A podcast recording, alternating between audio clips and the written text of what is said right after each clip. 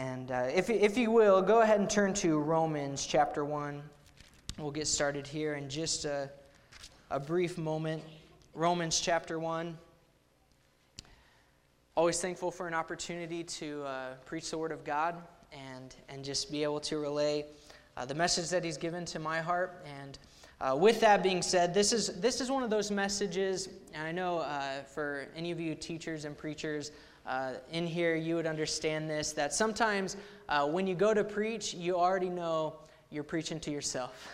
and, uh, and so, if none of you even in here need this message, uh, if you'd allow me to just preach to myself for a moment uh, from Romans chapter 1, I know uh, that this is something that uh, I need, but I do know that the Word of God is profitable for doctrine, for reproof, and correction, and instruction in righteousness. And so, I know uh, that because this Word is living, that it's going to speak to you every time that it's opened. And so, I praise the Lord for that and I'm looking forward to preaching tonight. Romans chapter 1, and uh, I'm going to begin reading in verse 14. And just to kind of give you, uh, leading up to these verses, of course, some very well known verses if you've been in church for uh, any length of time, but uh, Paul's writing this uh, letter to the Romans there. Uh, hence the, the name of the book, Romans. And as he's writing this, he, he starts out by really saying, uh, I wanted to come to you. I wanted to be able to come to you, uh, but the Lord said no. And so I'm writing to you uh, some things. And throughout the whole book, and I'll mention this uh, again in just a moment, you see salvation just written all throughout the book of, of Romans. And, and so that's what I, I, I want to look at. The gospel is all through the book of Romans. And so today uh, and tonight, we're going to uh, spend just a few uh, moments talking about having a gospel perspective having a gospel perspective. And uh, if you're willing and able, would you please stand uh, for the reading of God's word? And I'm going to read verses 14 through 17, and uh, then we'll ask the Lord to bless this time. The Bible says, I am debtor both to the Greeks and to the barbarians, both to the wise and to the unwise. So, as much as in me is, I am ready to preach the gospel to you that are at Rome also. For I am not ashamed of the gospel of Christ, for it is the power of God unto salvation to everyone that believeth, to the Jew first, and also to the Greek. For therein is the righteousness of God revealed from faith to faith, as it is written, the just shall live by faith. Heavenly Father, Lord, we thank you for this time. God, we thank you for your word and the way that it speaks to us. Uh, Lord, we thank you that uh, as it says in your word, this book is powerful and it's active, it's alive. And so, God, we pray that you'd uh, use it in our hearts tonight. Lord, speak to us in a great way. We pray that you'd keep us safe, and uh, Lord, that you would just be magnified uh, and glorified by every single thing that is uh, continually said uh, in the rest of today's service. And we pray this all in Jesus' name. Amen. You can go ahead and be seated. You know, perspective is, is kind of a funny thing. Uh, two, two people can be looking at the exact same thing and yet argue about what color it is. Uh, I don't know how many of you saw just a few years back, uh, there were some shoes and a dress that just made the, the internet go crazy because no one knew if it was white or gold or if it was blue or black. And all it really came down to was uh, how you were looking at the picture, uh, how you were, or, and how you were looking at the dress or, or the, the shoes. And uh, pers- perspective can kind of be a funny thing. And usually, all that it comes down to is, is the perspective of the two people looking at it. I think of optical illusions and, uh, and how they manipulate your mind uh, to think you're seeing a giraffe, but then you look at it from like a different angle and you see an elephant. That kind of stuff messes with me. It just messes with my mind. And, uh, and all perspective, it really just comes down to whether you're looking at something the right way, right? Eh, because perspective is simply this it's, it's how you view something. Well, in, in our passage uh, tonight, I, I see Paul giving us his perspective. Uh, and I, I, believe it's a perspective that each and every Christian should have. Uh, it, it's a gospel perspective. You see, because, because of the gospel, we as Christians should view ourselves and view other people a certain way. And, and I believe we'll see that as we unpack this passage together. And So, Paul's perspective, really, it was just completely gospel focused. You look at the entire epistle written by Paul here of Romans, and, and the gospel is interwoven through it all. Uh, many people, when they give a gospel presentation, they do so with this very book in mind, and we call that the Romans Road. Uh, why? Because the gospel is just written all throughout the book of Romans. And I, I believe we'll see tonight that Paul saw himself and everyone that he came into contact with through the lens of the gospel, through the lens of the gospel. But in order to have a, a gospel perspective, we, we have to have a certain understanding of the gospel. And so uh, I want to kind of unpack for a moment verses 16 and 17 and, and talk about what is the gospel, because Paul understood the gospel in, in a specific way. As I look at this passage, uh, I see passion from Paul to share the gospel. Like I said at the beginning of the chapter, he says, I wanted to come to you and to proclaim this. I wanted to. There's a passion there to proclaim it. But I, but I, I believe all of that really does stem from his understanding of the gospel that we can see in verse 16 and 17 and how they're worded. Uh, he starts the statement by saying, I'm not ashamed. And, and we'll come back to those words in just a few moments. But but look at it. He says, I'm, I'm not ashamed of the gospel. Of the gospel. Well, what is the gospel? Simply put, and I know this isn't necessarily new information, but the gospel, that word, means good news. It's good news.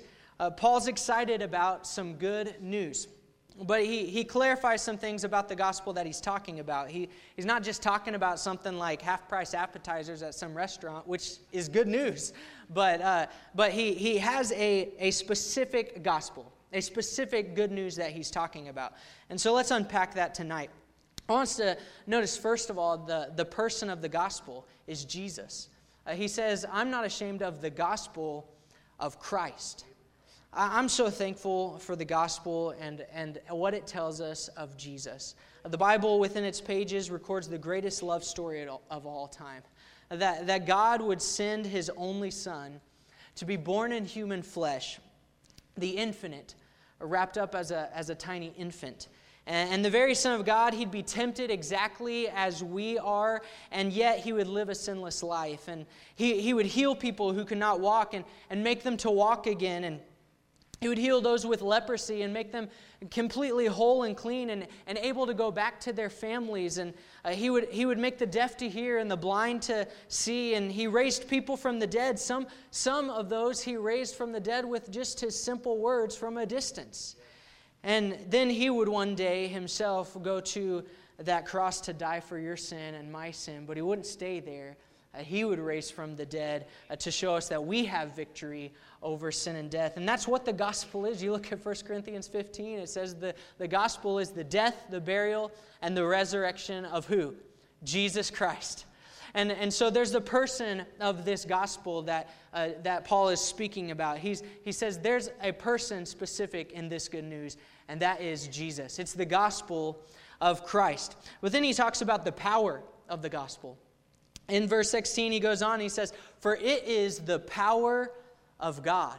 It's the power of God. We, we proclaim the gospel because it has power. I think of 1 Corinthians and, and chapter 1 when Paul writes and he says, For the preaching of the cross uh, is to them that perish foolishness, but unto us, us which are saved, it's the power of God. He goes on and says, We preach Christ crucified, unto the Jews a stumbling block, to the Greeks foolishness, but unto them which are called, both Jews and Greeks, Christ, the power of God and the wisdom of God. He talks about the fact that the preaching of the gospel has power. That's why we proclaim it. I mean, think about the power of the gospel for just a moment.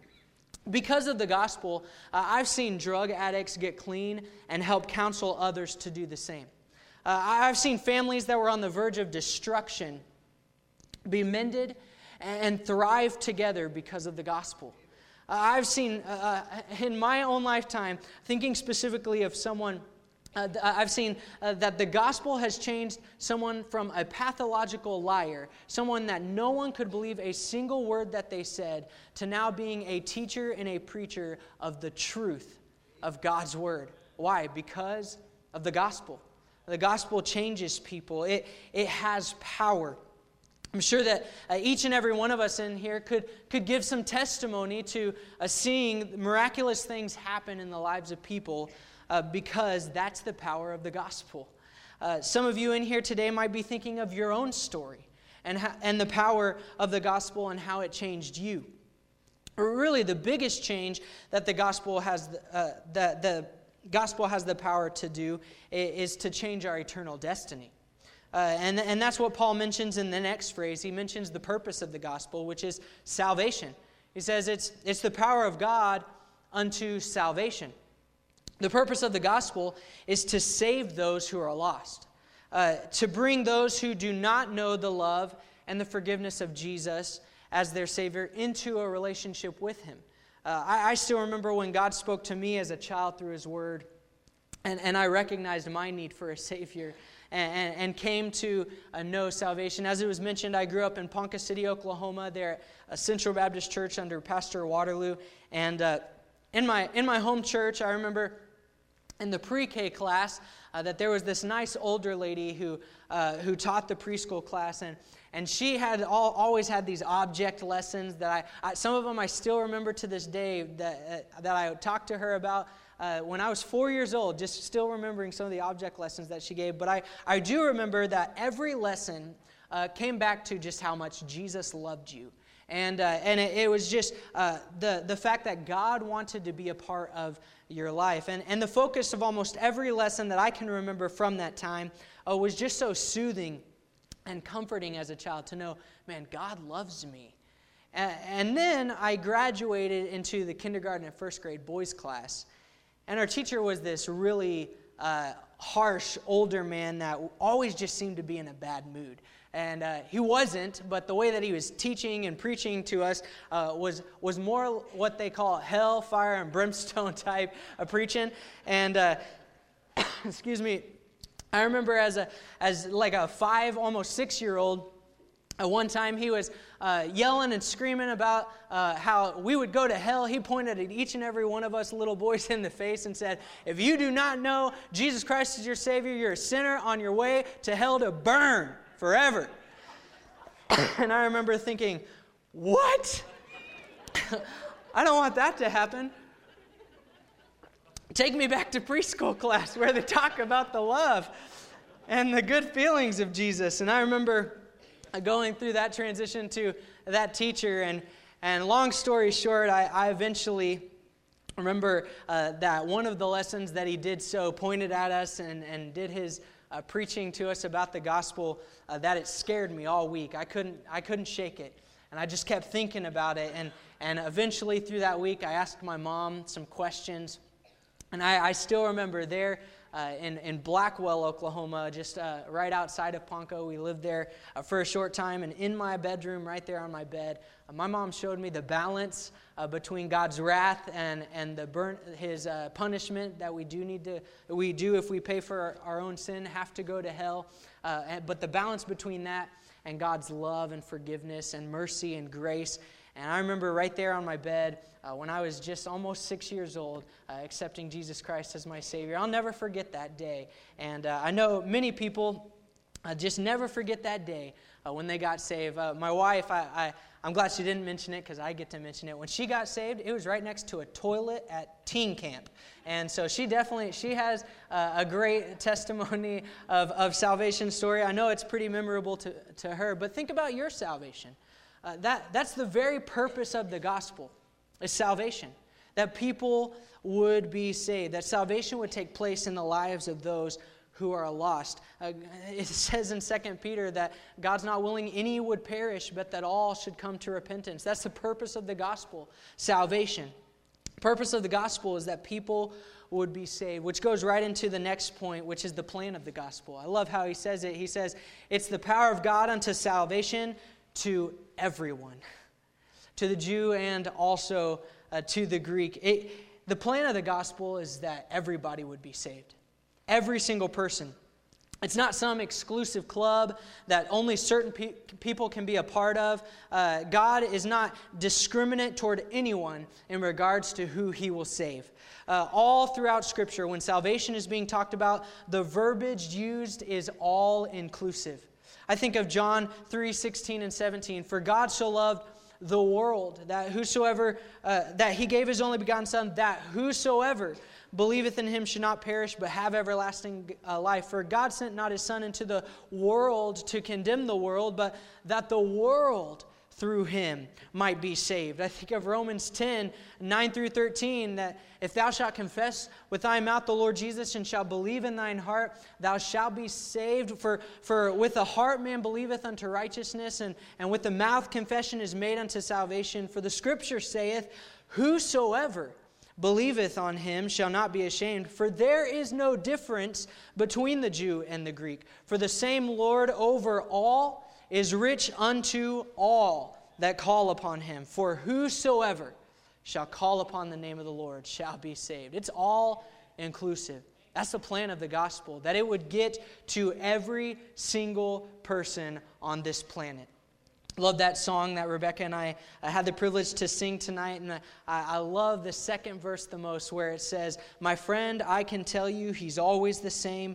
There is no life that he cannot change. The gift of salvation is for everyone, made possible through Jesus, God's only Son. Aren't you thankful the gospel is for everyone? And it's not just for a select group of people that God has elected or chosen. Uh, his love, His mercy, His grace, His salvation, His gospel reaches all the way to even you and to me. Praise the Lord. Man, what an, what an amazing thought. And, and the plan of the gospel is that it would go to everyone. And then I, I want to notice lastly about the gospel, the product of the gospel. And I think we see this in verse 17 uh, that shows us that, that we have growth and sanctification through the gospel. Uh, verse 17 says, For therein is the righteousness of God revealed from faith to faith. As it is written, the just shall live by faith. If you unpack that verse very quickly, it says, For therein. In what? In the gospel. Uh, in the gospel, uh, the gospel, it reveals righteousness or right living from faith to faith. That's each and every faith step that we take. Each faith step we take, we are living righteously. We live by faith. Well, how's that possible? Because of the gospel. We're made just because of the gospel. Therefore, the only way to continue to grow in Christ is because of the gospel. That's one of the most beautiful things about the gospel is that the change it brings does not end with salvation. It continues to bring about change in our life through sanctification, making us more like Jesus. The gospel, it's so amazing. It's the good news of Jesus for anyone and everyone. It has the power to change any life and bring salvation to anyone who will believe. And it can continue to change us each and every step of the way as we live for God. God. And Paul understood all of this. Because of that, it shaped how he saw himself and how he saw others. He had a perspective that was shaped by the gospel. and I see that in, in three specific statements that Paul says uh, through these verses. As I said, because of Paul's understanding of the gospel and because of how it changed his life, he viewed himself and other people all through the lens of the gospel. And I, I see that in these three uh, statements. The first one being, I am debtor. I am debtor. You know, a lot of times when we when we hear the word debt or a debtor, our minds automatically think of that as a bad thing. Uh, our, our, of course, I understand some people, you know, talk about good kinds of debt, bad kinds of debt, and that's a completely, you know, different topic for a completely different time and all of that. Uh, but when we think about being in debt, that's often what we picture in our minds. We, we have borrowed mo- money from someone, uh, or we've swiped the credit card, and now we have debt that we have to pay back to a person or a company. That's many times the, uh, the idea that we have in our mind. Uh, but there's another way that we can be in debt to someone. And, and it's very simply uh, illustrated like this. If I were to take out, hopefully I have some money in here to use this illustration.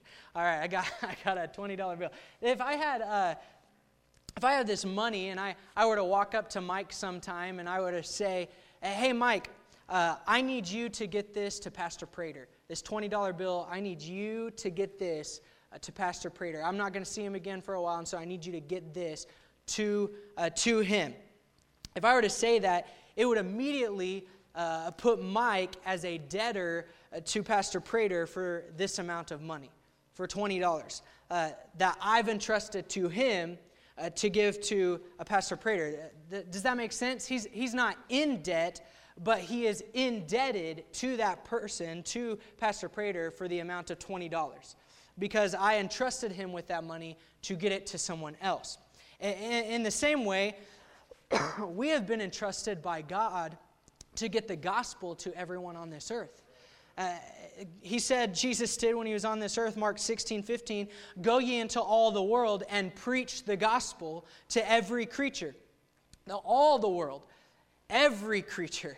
Uh, we are indebted to each and every person on this earth uh, with the gospel. We've, we've been given the gospel from God and been told to give it to everyone else on this earth. And so, in this sense, we all, like Paul, must understand that we are indebted to each and every person that does not know Christ to get the gospel to them.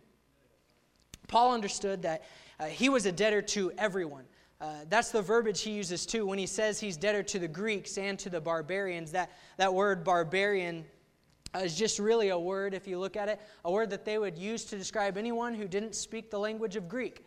And so, what he's saying is, I have a responsibility. I am indebted by God to the Greek and to everyone else who doesn't speak my language to get the gospel to them. And then uh, he says, I, am debtor to the wise and to the unwise. And I, I think that just about covers everyone, too, right? Uh, we, we're either wise or unwise. And I, I'm so thankful that the gospel is not just for those who are knowledgeable and smart. It, it's simple enough that children can understand it. It, it's simple enough that uh, someone like me can understand it. It's for everybody. It, it's, undersp- it's understandable to everyone, and it's commanded by Christ Himself that it be spread to everyone. We're called by God to get the gospel to everyone that we can uh, because we are debtors to everyone who does not know Him. If we have a gospel perspective, we will see ourselves as debtors to everyone. Every single person we come into contact with, we will see ourselves as owing them something. Uh, well, what do we owe them? We owe them a chance to hear the gospel. Uh, if, if we have this perspective, it will change how we interact with people. Which brings us to the next part of a gospel perspective. And Paul says this He says, I am ready. He says, I, I am indebted to every single person to get the gospel to them. So I, I am always ready to give the gospel to everyone. You know, that, that word ready is one that we use pretty often. I, I know my wife probably gets annoyed of this word, I'm sure, because every time we have to go somewhere or be somewhere by a certain time, uh, I come into where she gets dressed, does her hair, puts her makeup on, and everything, and I say these words Are you ready? And she, uh, 99.8% of the time says no. And, uh, and I, I, I, leave and then I come back within about two to five, she would say seconds, but it's about minutes, two to five minutes. And, and I ask, Are you ready? And she says no, uh, or almost ready. And, and then I leave and come back. And uh, then I ask, Are you ready? And she says, No. Well, when will you be ready? you know, and, and so I know she can get tired of that word. I think of the word ready. And of course, I, I like to watch football. And um, if any of you watch football, a lot of the commentators and, and the intro songs to football games say the words, Are you ready for some football? That's what it says. Are you ready? Well, what's that word ready mean? It just means, Are you prepared? Are, are you prepared for it? You want to know the, the number one characteristic that all people that hand out gospel tracts have in common? That one characteristic is this they have them. They're ready to give them to people. Uh, they, they have gospel tracts with them uh, to hand out. They're prepared for gospel opportunities to give it to people. They're ready.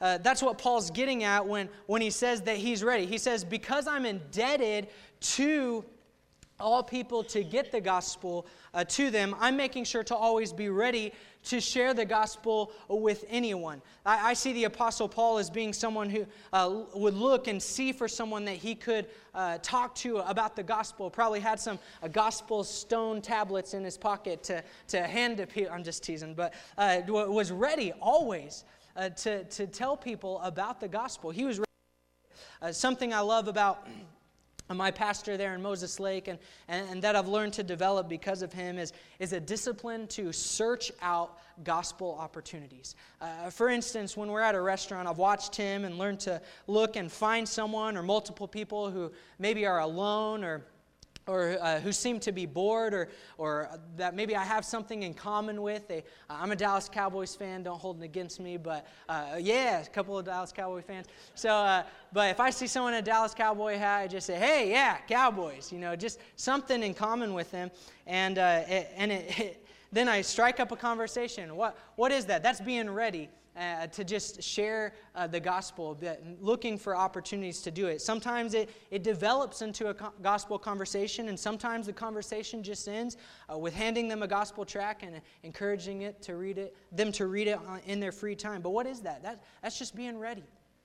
It's just being prepared. If, if you want to hand out more tracts, then, then be sure that you have more on you.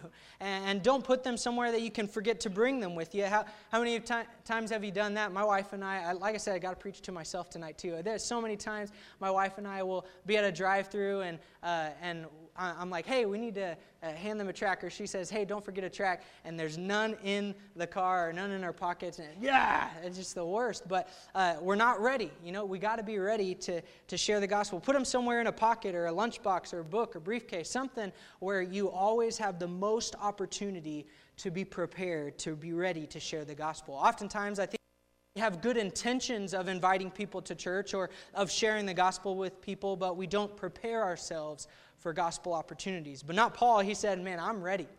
I'm debtor to every single person on this earth to get them the gospel. And, and because of that, I'm always ready to give the gospel to anyone that comes across my path. Uh, but his gospel perspective also brought him to say this I am not ashamed. I am not ashamed. And you know, growing up, I had a friend whose parents were kind of all over the place. And uh, his mother often uh, used drugs, and, and his dad was often drunk. And because of his hard home life, I remember uh, he really didn't bring many of us that were his friends around his house. And I, I remember when I, I finally did meet his mom, she, she said to him, Man, this is the first time I've met a friend. Are you ashamed of me? And, uh, and he said no, and they had kind of a conversation, but she didn't really believe him because uh, his actions were showing something else entirely. Uh, he, he, he wasn't embarrassed of his mom. I mean, embarrassed of what she was doing, but he loved his mom. Uh, but what he was doing just uh, came across to her as, as being ashamed. Well, I, I wonder how many of us would say, Well, I'm not embarrassed or ashamed of Christ or of being a Christian, but uh, do our actions say otherwise with how we share the gospel? What are, what are some reasons that uh, we're ashamed to proclaim the gospel? I don't, I don't want to belabor the point too long, so I'll hit these kind of uh, quickly. But I, I think sometimes we're ashamed because of social pride. Social pride. Uh, this could come from a few different avenues. Sometimes uh, we just care too much about people, what people think of us.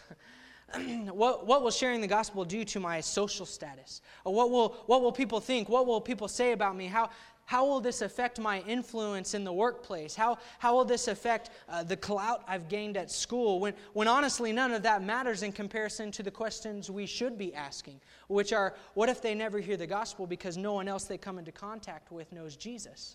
Uh, or what if they die and go to hell because I didn't tell them? Uh, these are the kinds of questions we should be asking. I think that sometimes social pride stems also from how Christians are treated, treated in the media and in our culture. You know, there seems to be a growing prejudice against Christians uh, in our culture, and it, it can make us worried sometimes about what social problems we may cause in the workplace or, or in school or in the community if we step out by faith and talk about Christ. Uh, but again, do these worries outweigh the heaviness of knowing that someone may not go to heaven because of your inability to hand out a gospel tract or to talk to them about Jesus. We need not let our, our social status or the social issues of our day to dictate whether or not we share the gospel. We must not be uh, ashamed. I think another thing that uh, sometimes uh, makes us ashamed to tell the gospel is intellectual pride. I think that this comes into play when we convince ourselves that we don't know enough about the Bible or how to answer hard questions that people may ask uh, as if we need to be able to answer every question. Man, I've been there. Well, well, I, I know some of the stuff going on in that coworker's life, and and I, if I start to bring up church, then they're going to ask me some questions that I don't have the answers to, and and I don't want to come across as someone uh, that that can't help them. But there's nothing wrong with not knowing all the answers. In fact, I, I love, uh, I've always done this for my whole life, just say, you know what, I don't know, but I'm sure my pastor does, and so you should go and ask him. Uh, the easiest thing I've ever had the opportunity to do as a staff member at a church is direct people to the pastor uh, when I don't know how to answer a question. It's one of the things that scares me most about being a pastor, starting a church. Uh, someone asks me a question, and you know what, I don't know, but you should ask me. You should ask me. I'll get that answer for you. Uh, but, but again, uh, souls are in the balance, okay? Are, are we going to let intellectual pride get in the way of showing someone the way to Jesus? All you really need to know to share Christ is how he changed your life and, and how did you get saved. Start with that. I think another thing sometimes is moral pride. We, uh, sometimes the thing that keeps us from sharing Christ with others is the fact that we're not right with God. And, and we have some kind of sin in our life, and because of that, uh, it's going to hinder our, witness, our witness for Him. And so we need to uh, work to stay right with God so that we can continue to be out there sharing His love with others. You know, he, uh, Paul here, he, he had quite uh, the gospel perspective. And it's, it's exactly the perspective that each and every one of us should have. Uh, it, it was shaped by his understanding of the gospel. You see, when, when someone truly understands the gospel, and how amazing it is, it will cause them to have a certain perspective. It'll cause us to see ourselves as debtors to all those who do not know Christ. It will cause us to be prepared, to be ready to share the gospel with anyone that the Lord might bring across our path. And, and it will cause us to be confident instead of ashamed of proclaiming the gospel. Uh, maybe you're here tonight and you'd say, I, I haven't been viewing myself as being indebted to others with the gospel.